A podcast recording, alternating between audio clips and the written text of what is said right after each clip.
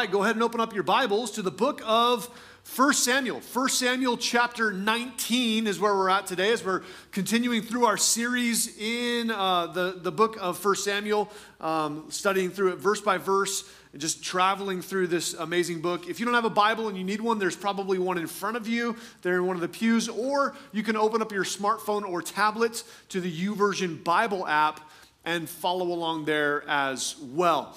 Um, and so, uh, so you make sure that you, get, you can do that. Um, all right.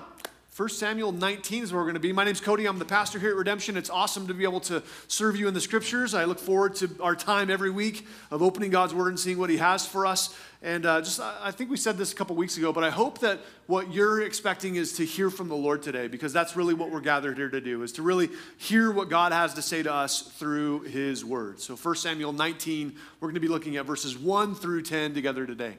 In World War II, Germany was, uh, the German military was under the control of Adolf Hitler.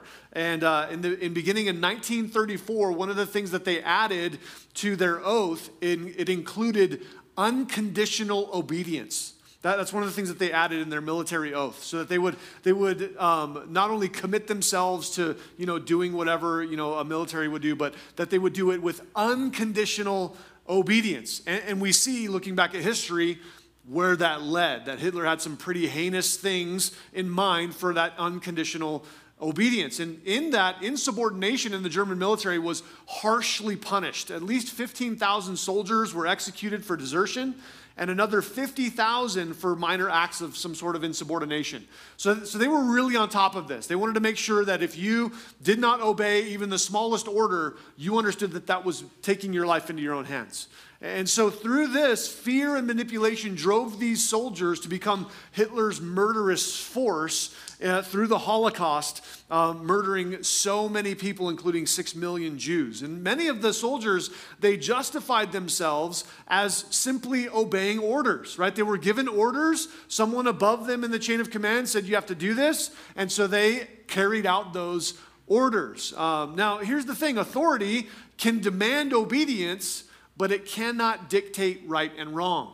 And that, that's sort of where we find ourselves in 1 Samuel 19. There's a big shift in 1 Samuel 19 in the narrative here, and we see that Saul begins using his authority in a different kind of a way, but authority cannot dictate right and wrong. So here's our big idea as we look at 1 Samuel 19, 1 through 10 together. It's this standing for right and against wrong takes supernatural conviction and courage.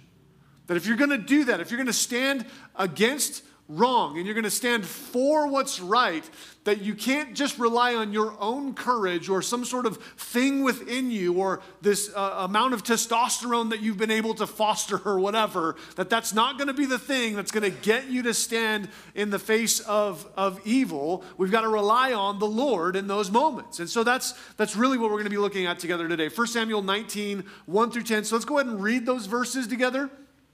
And then we'll go back through and uh, we'll break it down. 1 Samuel 19:1 says this, "Now Saul spoke to Jonathan, his son, and to all his servants that they should kill David. But Jonathan, Saul's son, delighted greatly in David. So Jonathan told David that, that saying, "My father Saul seeks to kill you, therefore please be on your guard until morning and stay in a secret place and hide." And I will go out and stand beside my father in the field where you are, and I will speak with my father about you. Then what I observe, I will tell you. Thus Jonathan spoke well of David to Saul, his father, and said to, to him, Let not the king sin against him, excuse me, against his servant, against David, because he has not sinned against you, and because his works have been very good toward you. For he took his life in his hands and he killed the Philistine, and the Lord brought about a great deliverance for Israel. You saw it and rejoiced. Why then do you sin against innocent blood to kill David without a cause? So Saul heeded the voice of Jonathan and swore, As the Lord lives, he shall not be killed. Then Jonathan called David, and Jonathan told him all the things, all these things. So Jonathan uh, brought David to Saul, and he was in, the pre- in his presence as in times past. And there was war again. And David went out and fought against the Philistines and struck them with a mighty blow, and they fled from him. Now, the distressing spirit from the Lord came upon Saul as he sat in his house with his spear in his hand, and David was playing music with his hand. Then Saul sought to pin David to the wall with the spear, but he slipped away from Saul's presence, and so he drove the spear into the wall. So David fled and escaped that night. Let's pray. Lord, as we open your word together today, we ask for your presence to be among us, that your spirit would fill this place, that God, you would give us understanding, that Lord, you would show us what it is that you have to say to us, that God, we would see you magnified in your scriptures that we would understand the things that you're calling us to, and Lord, that we would not just see them as great examples, but that we would see them as opportunities for us to uh, yield more to you, that your presence might find more of a room and place within us. So, Jesus, would you transform us as your people today to become more like you? Would you call us deeper into those waters of, uh, of following hard after you? And that, God, you would do your work among your people. We pray together in Jesus' name. Amen. Amen. We're going to break this section down, verses 19, 1 through 10, into three different parts together okay, today, okay? All right, verses 1 through 3, the first piece, a warning given. Verses 4 through 6, a word given. And then verses 7 through 10, a weapon given. Uh, now, the, the concepts of right and wrong, of good and evil, when, we're, when we start thinking about those ideas, just in general terms, Typically, we kind of think of them as sort of arbitrary ideas that are sort of randomly selected, but that's not true. They're not, they're not randomly selected by God. It's not like God was with Moses at, the, the at Mount Sinai with the Ten, Ten Commandments, and they're, you know, they're sort of deciding what's it going to be. And so, okay, murder comes up, and God flips a coin, and, you know, he's like, all right, Moses, murder is bad. Write it. Uh, okay, let's try adultery now, you know, and flip the coin. Like, that's just not that is not the way that morality is determined. It's not the flip of a coin, it's not arbitrary. Sometimes we even can start thinking that maybe God took all the stuff that we're naturally drawn toward and he said, That's bad, just to mess with us. He's like, I'm just gonna mess with you guys. Whatever you want, that's evil. Uh, that's just that's just not true. That's not the way that God has determined good and evil. It's, here's the thing right and wrong are either in line with or in rebellion against God's nature. That's how right and wrong are determined. The fact that we're drawn away after what's wrong doesn't mean that God is bad or that he's weird or crazy or just trying to mess with us. It means that we're fallen and we're drawn toward the wrong things. That's what that means. You see, our desire for sin, it's because of our fallenness, not his design. We can't say, well, God, you made me this way, and so I just, I have full rein to act this way. I can't say, I can be a jerk and just be mean to people because I got red hair. Like that, that doesn't work. You can't, you also can't say it because you're Italian, okay? That's just, so it's not just redheads, it's you Italian jerks too. Anyway, um, so, in that, God is the standard. His nature is the standard. Does that make sense? That it's not this arbitrary thing, it's actually who the Lord is. And, and because God's nature is the standard, that's why Jesus can boil the entire Old Testament down to two things. Remember that in Matthew chapter 22, verses 37 through 40? It says this Jesus replied, You must love the Lord your God with all your heart, with all your soul, with all your mind. The first, this is the first and greatest commandment, and a second is equally important love your neighbor as yourself. The entire law and all the demands of the prophets, that, that's sort of a euphemism for the whole Old Testament. The, the entire law and the demands of the prophets are based on these two commandments. Basically, if you can do those, you've got everything else taken care of. And so the, the, the thing that we're aiming at here is Jesus boils it all down to these two things because if you know and love God, then you will know what He loves and then you'll love what He loves. Does that make sense? That's what He's drawing us into. It's not this arbitrary thing. Good and evil have a standard, and it's up to us to decide if we will submit to the Lord or rebel against the Lord. And both of those decisions have consequences. If I'm going to submit to God, there are consequences to that decision. And if I'm going to rebel against God, there are consequences to that decision. I don't get to get out of this apart from enduring those consequences. So let's look at this first part together a warning given, verses 1 through 3. Look back at verse 1, it says this Now Saul spoke to Jonathan, his son, and to all his servants that they should kill David. Right now, this is, uh, this is where things, they sort of get a little bit more crazy. If you remember last time in Matthew, or excuse me, Matthew, 1 Samuel chapter uh, 18, verses, verse 29, we saw that David becomes the enemy of Saul continually, right? That, that's the moment where Saul goes past the point of no return, and now David has become Saul's enemy continually. And it doesn't take long, we see right here in chapter 19, for Saul's personal plan to become government policy right? He has a meeting with his government officials and he says, David is public enemy number one. He must be executed. We've got to take this guy out. Now, Saul, he's in an official position that's been ordained by God. He's been given power and authority by the Lord. But here's the reality that, that simple truth that he's in a position of authority, that doesn't exempt him from sin right? It doesn't even exempt him from using his position and his authority and his power in an abusive kind of a way. Romans 13, 1 through 2 says this Everyone must submit to governing authorities. For all authority comes from God, and those in positions of authority have been placed there by God. So anyone who rebels against authority is rebelling against what God instituted, and they will be punished. So Jonathan and these, these officials in, in Saul's uh, uh, government structure, they're in a hard spot, aren't they? I mean, maybe they don't have Romans 13 to look at, but the principle still remains God is the one who put Saul where he belongs. He carries God's authority. And now he's giving out this command, he's giving out this decree. He's saying that this guy, he is a menace and he has got to be dealt with. We need to kill David. They're in a rough spot they're in a spot of what, what do I do with, with this kind of a thing? You see, Jonathan's situation is doubly difficult because Saul isn't just his king, he's also his father. He has this position where Saul is in authority over him. And basically, what Saul wants to do is he wants to say to Jonathan, hey, use your influence, get close to David, betray him, and murder him. That's what I want you to do. Let's, let's do it that way.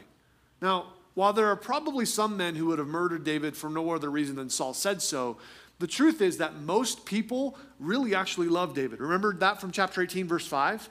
That all of Saul's court, all the people, people just loved who David was. And he was growing uh, uh the way, even the way that uh, um, chapter 18 closes, he's growing in this uh, high esteem throughout all of the people.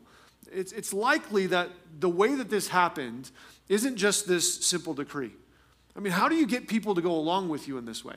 How, how, do you get people to do that? How do you get people to shift their opinion like that? Well, it's very probable that Saul spent a lot of time criticizing and demonizing David, just, just talking badly about him while he wasn't there just saying things that were that were not true. And assigning impure motives to david i know why he did that. I know what he was thinking. I know what his his intention was. I know what was going on with him. Maybe exaggerating little flaws within him. You know nobody's perfect. Even though david's trying to do really well and it says that he he operated with great wisdom before god's people every time he went out he didn't do everything exactly right. And so everything that was a little off it would be over exaggerated by saul. And and he would spin and twist even good things to seem as though they were bad to create this false narrative so that when he gives this command, you guys should kill David, then the people are like, well, you're probably right. He's actually, he's actually a really bad guy.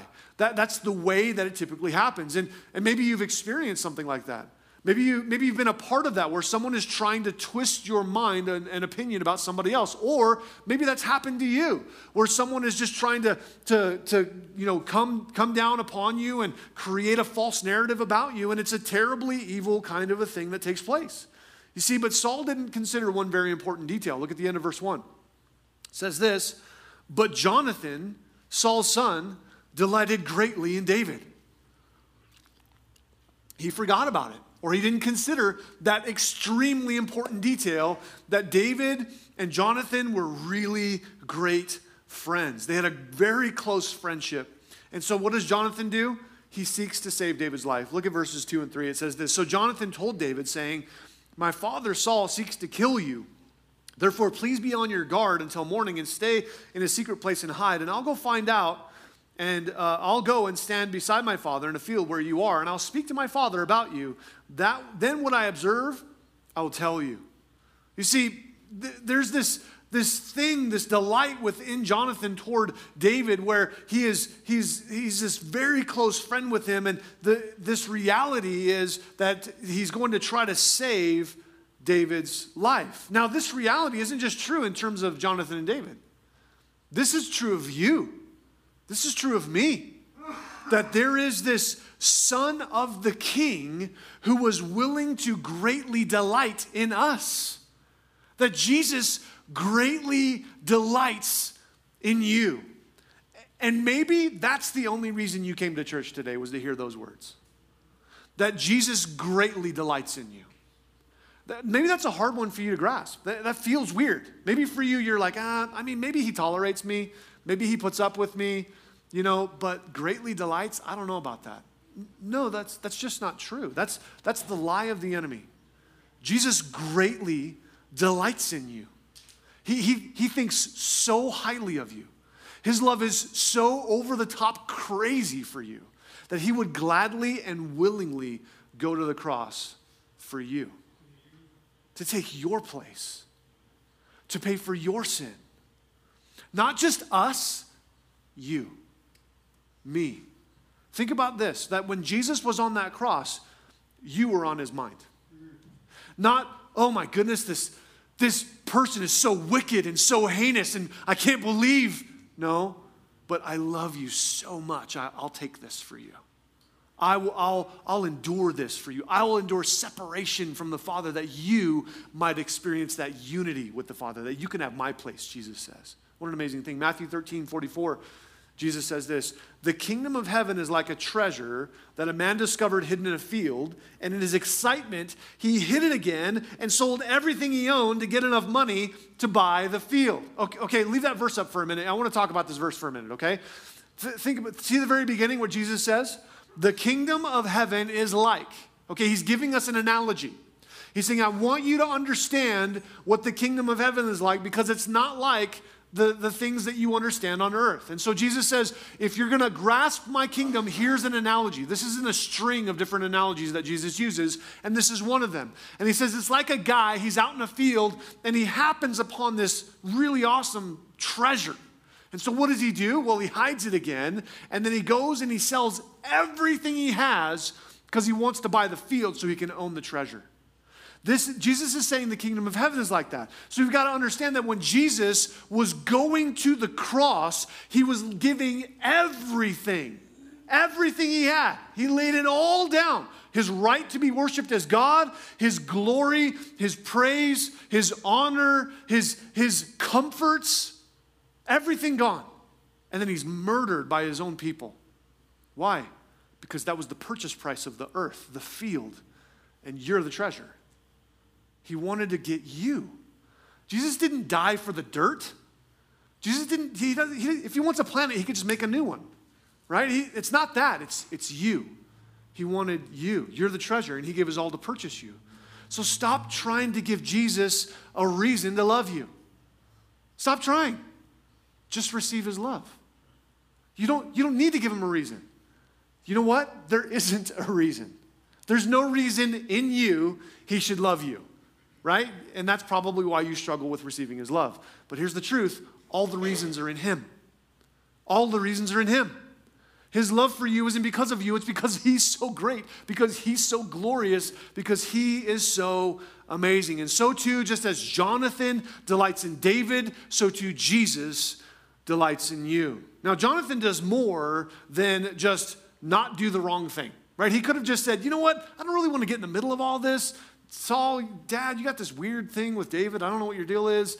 David, you're my friend, but man, I'm just, you know, I'm just gonna, I'm just gonna check out of this one. You guys figure out your issue, figure out your stuff. He does more than that. He doesn't just not do the wrong, he takes action to do what's right. He actually warns David. We, we see in this section, he helps David.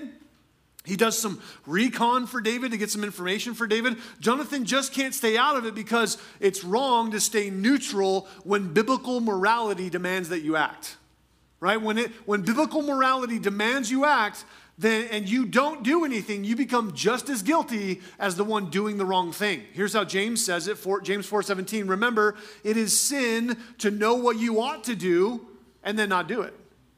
Right? It's, it's not just sins that we commit, there are things that we omit, and that's sin as well. That the lines are drawn on, on both sides. Not only do we see a, warn, uh, a warning given, uh, but we also now see a word given.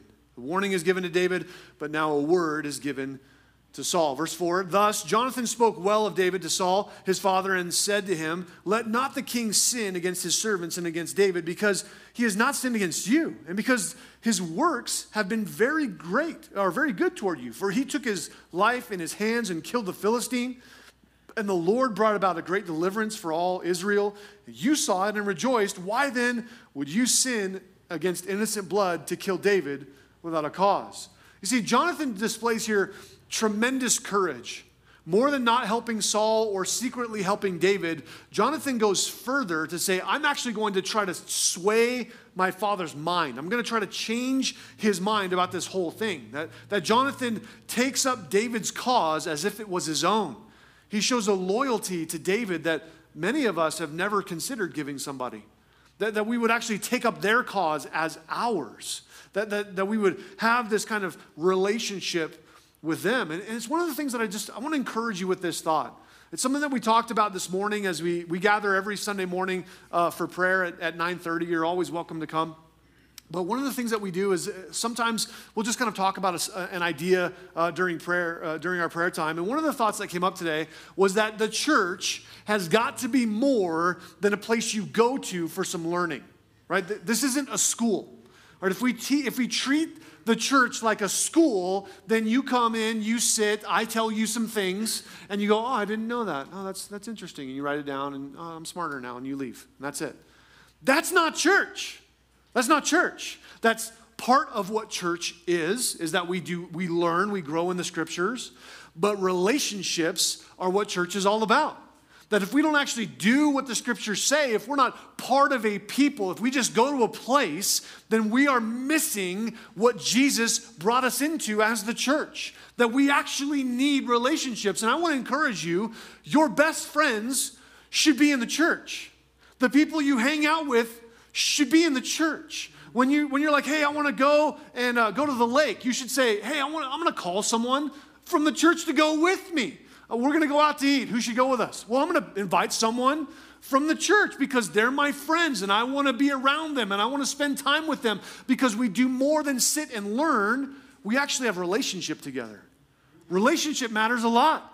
It's, it's a huge thing for us to be able to have. If you don't have a relationship, and it's just a listen, if you want good teaching and preaching, there are thousands of better preachers online. You can find, like, you don't need to come and listen to a redhead yell at you for an hour, right? Like, that's just, that's ridiculous. If it's just teaching, then what are we doing, right? We can do, we can do differently. We can do more. It's not, it's not that the Bible teaching doesn't matter. We do this every week. We open it, we teach it, we spend a lot of time on Bible teaching. But it's not the only thing, right? There's other things to add as well. And so, how do you do that? Well, you give the kind of loyalty that you want to have. That's how you get friends. If you want to have friends, be a friend. That's how you'll get friends. David Guzik says this You can't measure a person's support by what they say about you to your face. You measure their support by how they back you when you're not around. And that's what Jonathan's doing. David is nowhere around, but he's uh, there before his father saying, Father, you got the wrong idea about David. We, we can take a lot, we can learn a lot about friendship, loyalty, and courage from Jonathan because we tend to abandon relationships far too quickly for far too little. Here's a, here's a thought there is no enduring relationship without hardship. Think about any relationship that you have. That's actually a great relationship. That's not that shallow relationship where you don't really know each other and it doesn't really matter and you just talk about news, weather, sports, that stuff. But enduring relationships, great relationships, they only happen through hardship, through struggle, through perseverance. If we just give up all the time, then we're just going to be a lonely people. We're never going to actually be able to engage in relationship that way. And Jonathan, what does he do? He confronts Saul. He doesn't, he doesn't just confront Saul with, hey, this might not be the best idea. He goes for the jugular. Look at verse 4.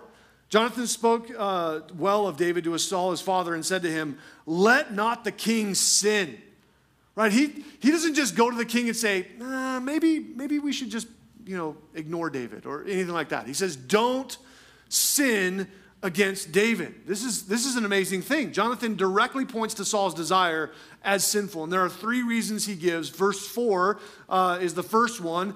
David hasn't done anything wrong. Saul, why do you want to kill the guy? He hasn't done anything wrong. David hasn't sinned whatsoever. So if you go after him, it's sin for you. But also, uh, verse 5, David's actually done what's right. Remember the Philistine? Remember the guy you didn't want to fight, Dad?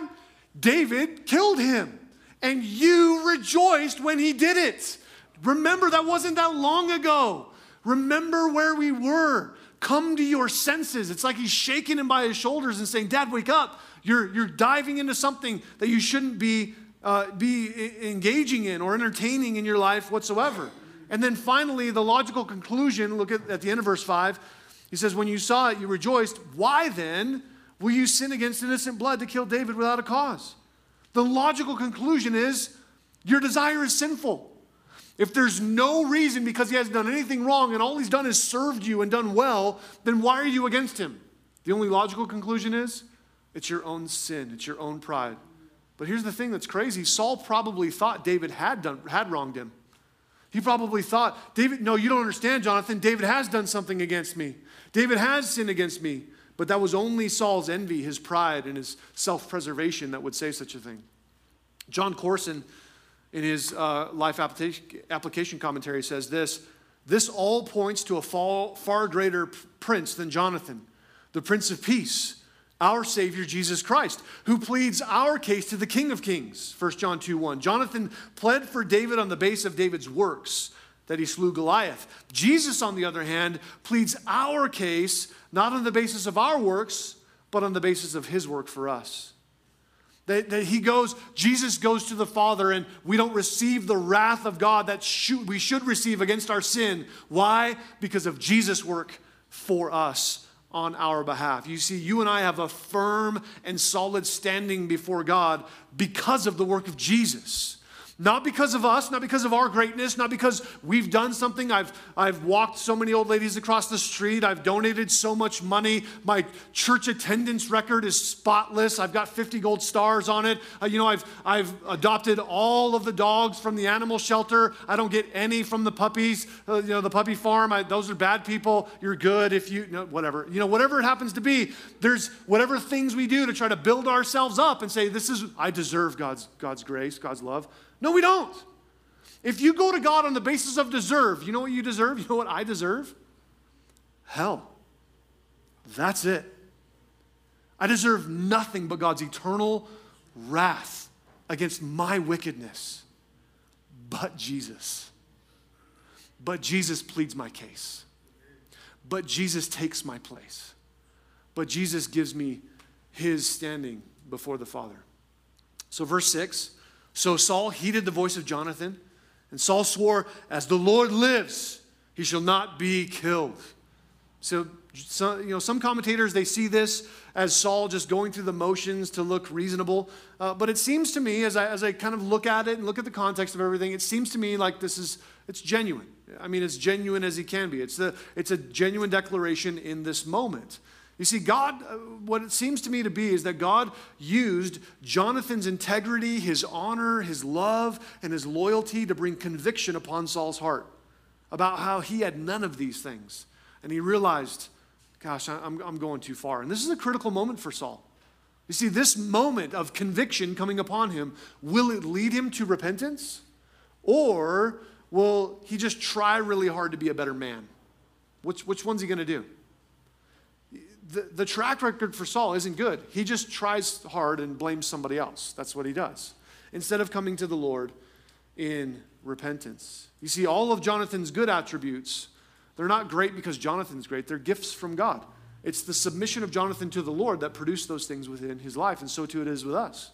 That anything that could be said that's good about me, it's all Jesus' fault. And anything that's wrong, it's all my fault. I don't get to claim any of the any of the uh, you know the, the glory for the good things that God has done. It's all it's all Him. It's all His His character and His nature and His presence in my life. So what will Saul do? Is he going to repent or is he going to just try to try to shift some things around? It's, it is interesting as well, just one, one aside.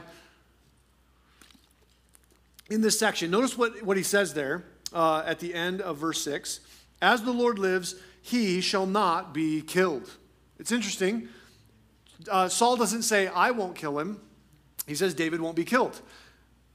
I, am sure that's what he meant. Saul, what Saul meant was, I won't kill him, uh, even though he's going to go back on that like within two verses. Um, but the, the truth that's happening here is he's actually speaking reality. He's sort of prophesying, if you will, in such a way David won't be killed.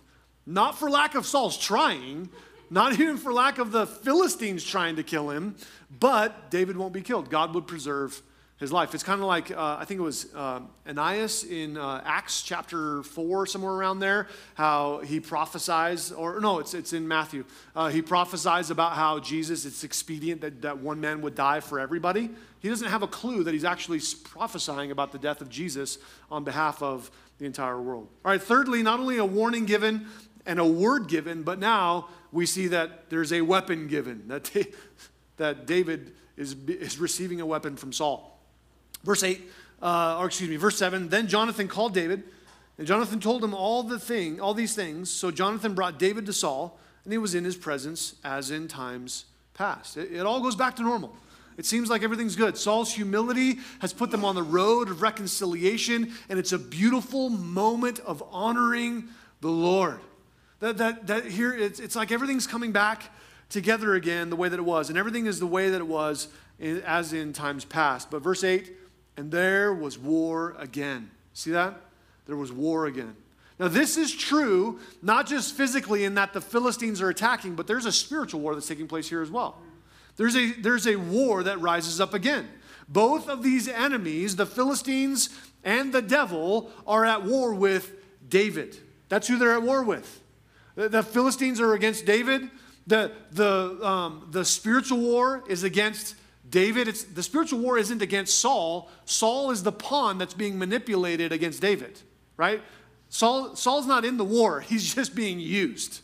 If he was in the fight, then he would be fighting uh, in this way. That's why it says in Ephesians chapter 6 we don't wrestle against flesh and blood. Your fight isn't against that person, your fight is actually a spiritual fight. That, that's what is being said to us here as well. Now, David, he's not at war with Saul.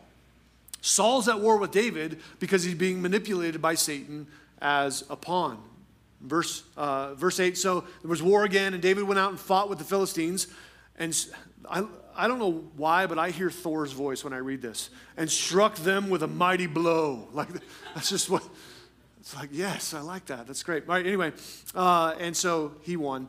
Uh, and, uh, and then, let's see, and they fled from him. All right, so now, verse 9. Now, Notice now the distressing spirit from the Lord came upon Saul. It was at that time, it was then. You see, uh, sadly, the reconciliation didn't last long. As soon as David gets any recognition that Saul believes belongs to him, David becomes the enemy again. As soon as that takes place, Proverbs 14:30 says this, "A sound heart is life to the body, but envy is rottenness to the bones." This is Saul, right? Um, don't you just see Saul there in Proverbs? That his heart is not sound. And because his heart is not sound, there's no life coming out of the guy. There's just rottenness and decay and evil spilling out of him. Why? Envy. You see, it's not about David and the Philistines. It's not even about David and Saul. It's about Saul's glory and God's glory. That's the issue. That's the spiritual battle that's taking place. And envy is rotting Saul's insides. Everything David does is for the glory of God. Why does David fight Philistines? Not because he hates Philistines, it's because it's for God's glory. Why does, why does David want to sing praise and, and play musical instruments? Not because he's like, hey, I'm in the band, I'm super cool. No, he wants God to be glorified. That's, that's why he does what he does. But everything Saul does is for the glory of Saul. There's a massive contrast here that David does what he does for the glory of God, but Saul does what he does for the glory of Saul. And if Saul isn't glorified, he's angry. He's angry. That's what comes out of him. As Saul entertains envy, what does it do? Well, verse, uh, verse 9, it opens the door to spiritual attack. It opens the door to spiritual attack. I, I, wonder if many times the kinds of spiritual attacks that you and I receive, the stuff that comes against us, it's because we're entertaining thoughts that we shouldn't be entertaining. That the enemy, yes, is pressing an attack, but we open the door wider to invite the attack to come in. And if we would just shut the door, we wouldn't experience a lot of those kinds of attacks. You see, Saul entertains envy and it opens the door to, to, a demonic twisting of his mind that is manipulated deeper into sinful depravity. Saul goes further into this depravity. Why? Because he opened the door. Notice what happens there in verse 9. The distressing spirit from the Lord came upon Saul as he sat in his house. Notice this with his spear in his hand. Anybody see a problem brewing? Anybody, this is for I sense something bad is about to take place. Like Saul, bro, you don't have a good track record with spears, right? This is maybe it's not a good idea for you to have a spear nearby when David's playing some music because of this distressing spirit that's going on. Perhaps that's, you know, that's the way that this should go. Maybe, maybe we should think about this. He, he doesn't really have a good track record with this. And maybe, you know, Saul could argue, you know, but spears aren't bad. Spears are good. I mean, look at all these other guys around here. They've all got spears.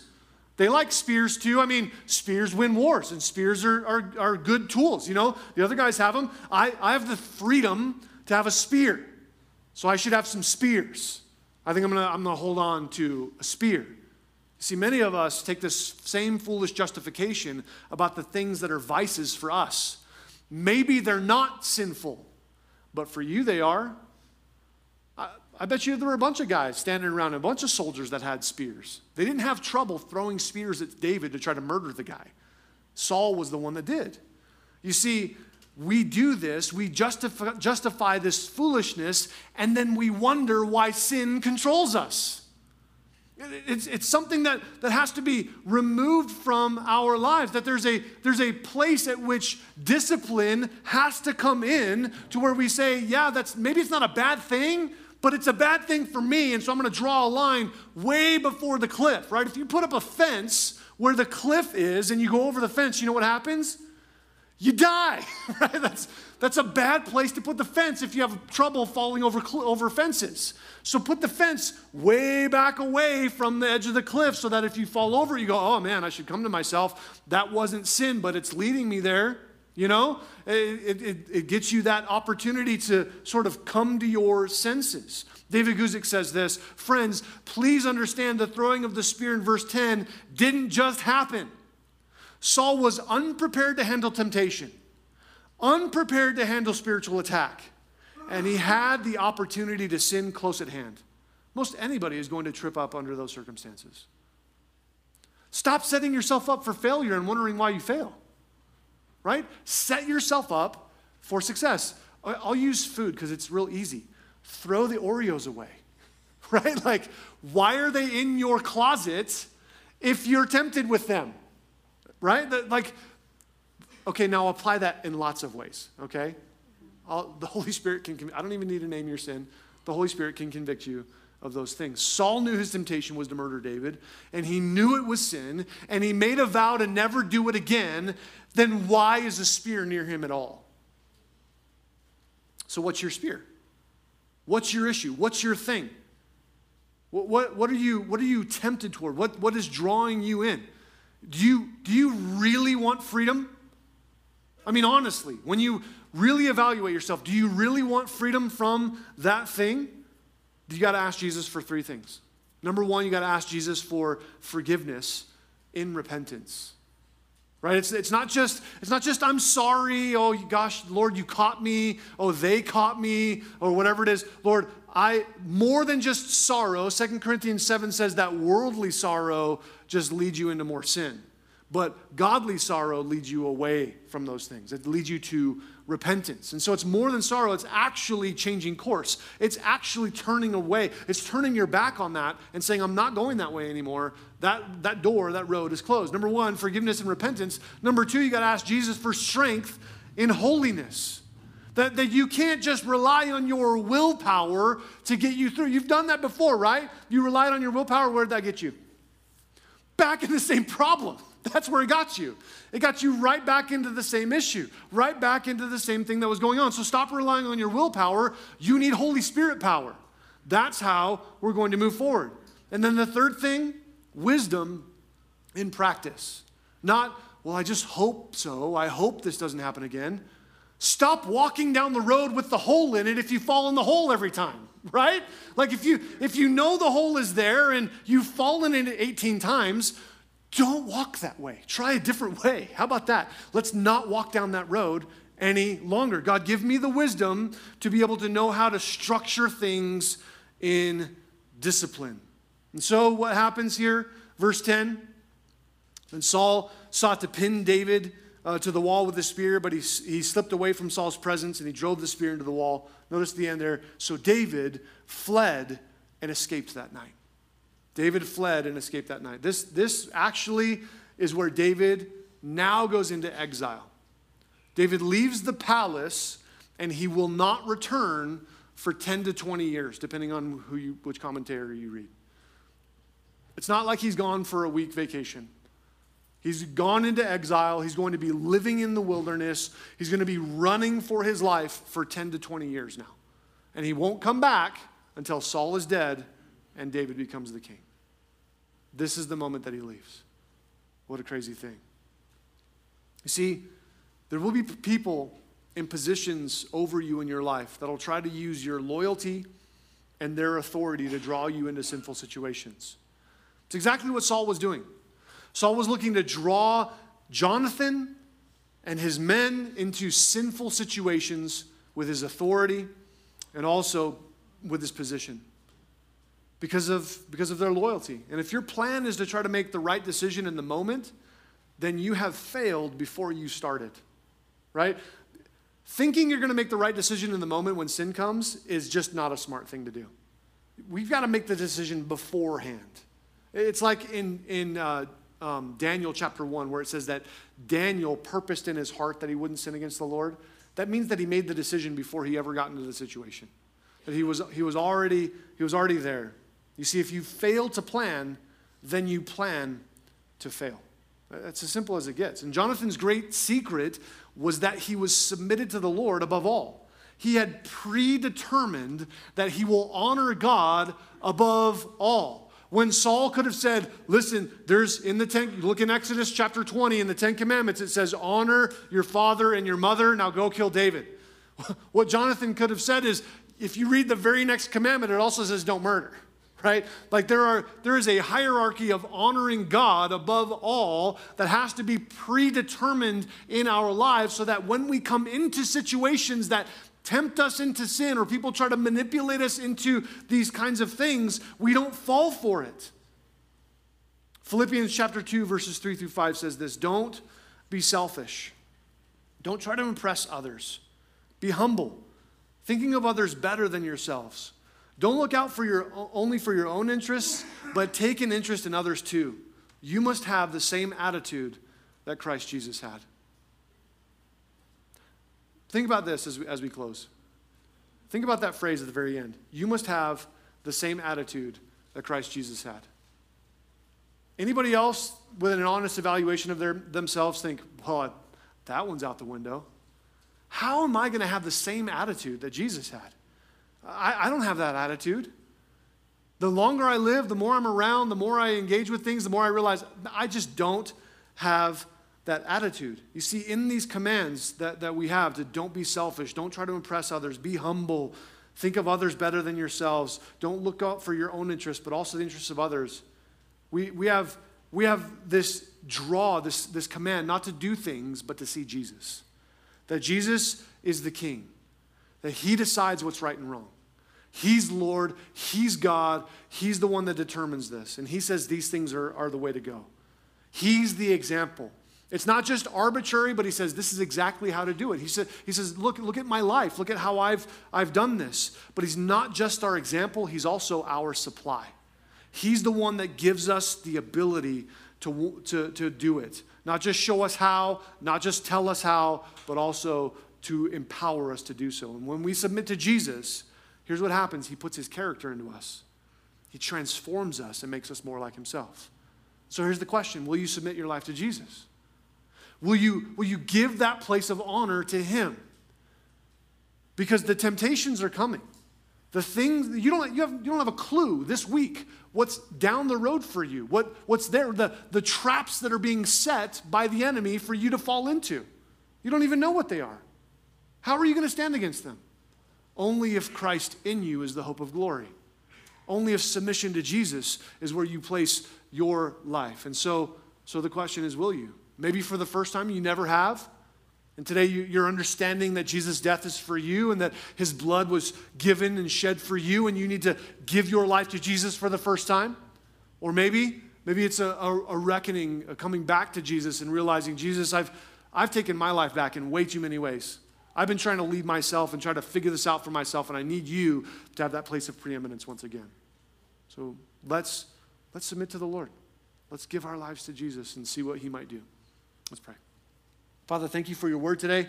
God, thank you for the opportunity to open it together and to study it and to see what it is that you have to say. And we just, we thank you so much for uh, your scriptures.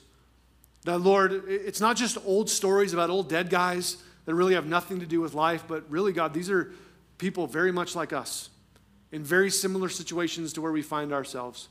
And so we pray that you would help us to be submitted to you that Jesus, you are God, you are Lord, you are King, you are over all, and that we are submitted to you to go your way. So, Father, have your way among us and help us to glorify you, we pray in Jesus' name. Amen.